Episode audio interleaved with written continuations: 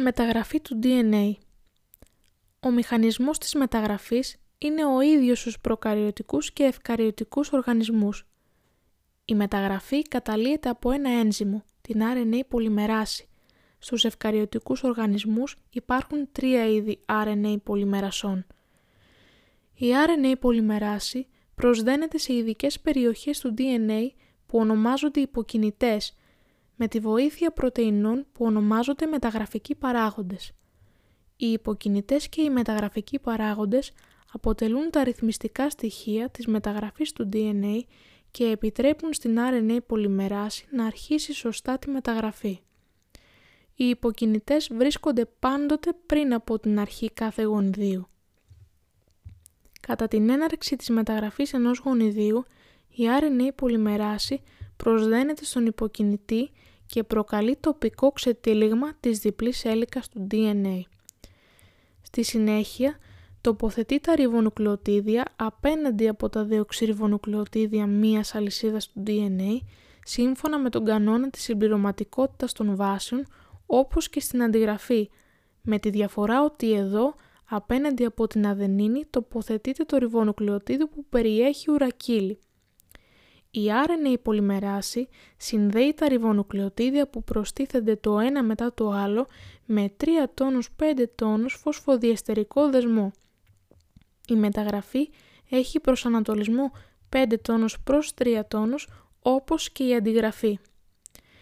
Η σύνθεση του RNA σταματά στο τέλος του γονιδίου όπου οι ειδικές αλληλουχίες οι οποίες ονομάζονται αλληλουχίες λήξης της μεταγραφής επιτρέπουν την απελευθέρωσή του.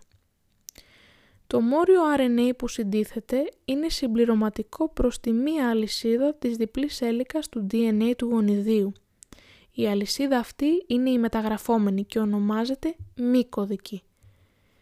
Η συμπληρωματική αλυσίδα του DNA του γονιδίου ονομάζεται κωδική.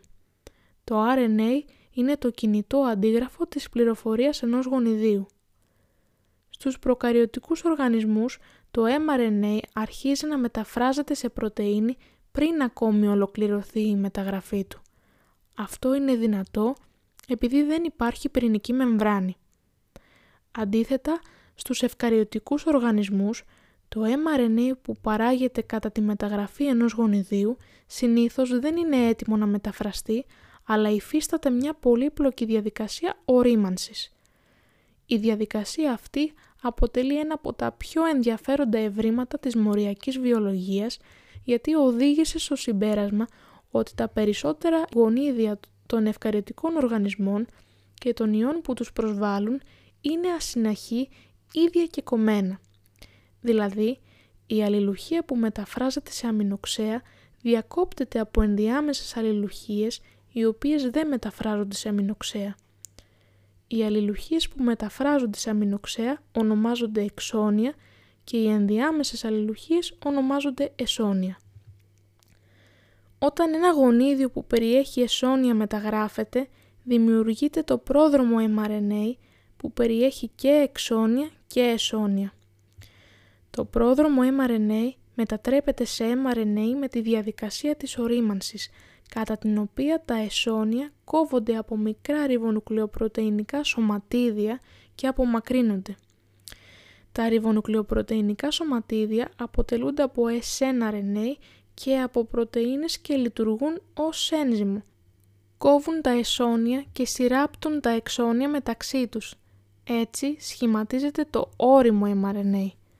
Αυτό, παρότι αποτελείται αποκλειστικά από εξόνια, έχει δύο περιοχές που δεν μεταφράζονται σε αμινοξέα. Η μία βρίσκεται στο 5 τόνος άκρο και η άλλη στο 3 τόνος άκρο. Οι αλληλουχίες αυτές ονομάζονται 5 τόνος και 3 τόνος αμετάφραστες περιοχές αντίστοιχα. Το mRNA μεταφέρεται από τον πυρήνα στο κυταρόπλασμα και ειδικότερα στα ριβοσώματα όπου είναι η θέση της πρωτεϊνοσύνθεσης.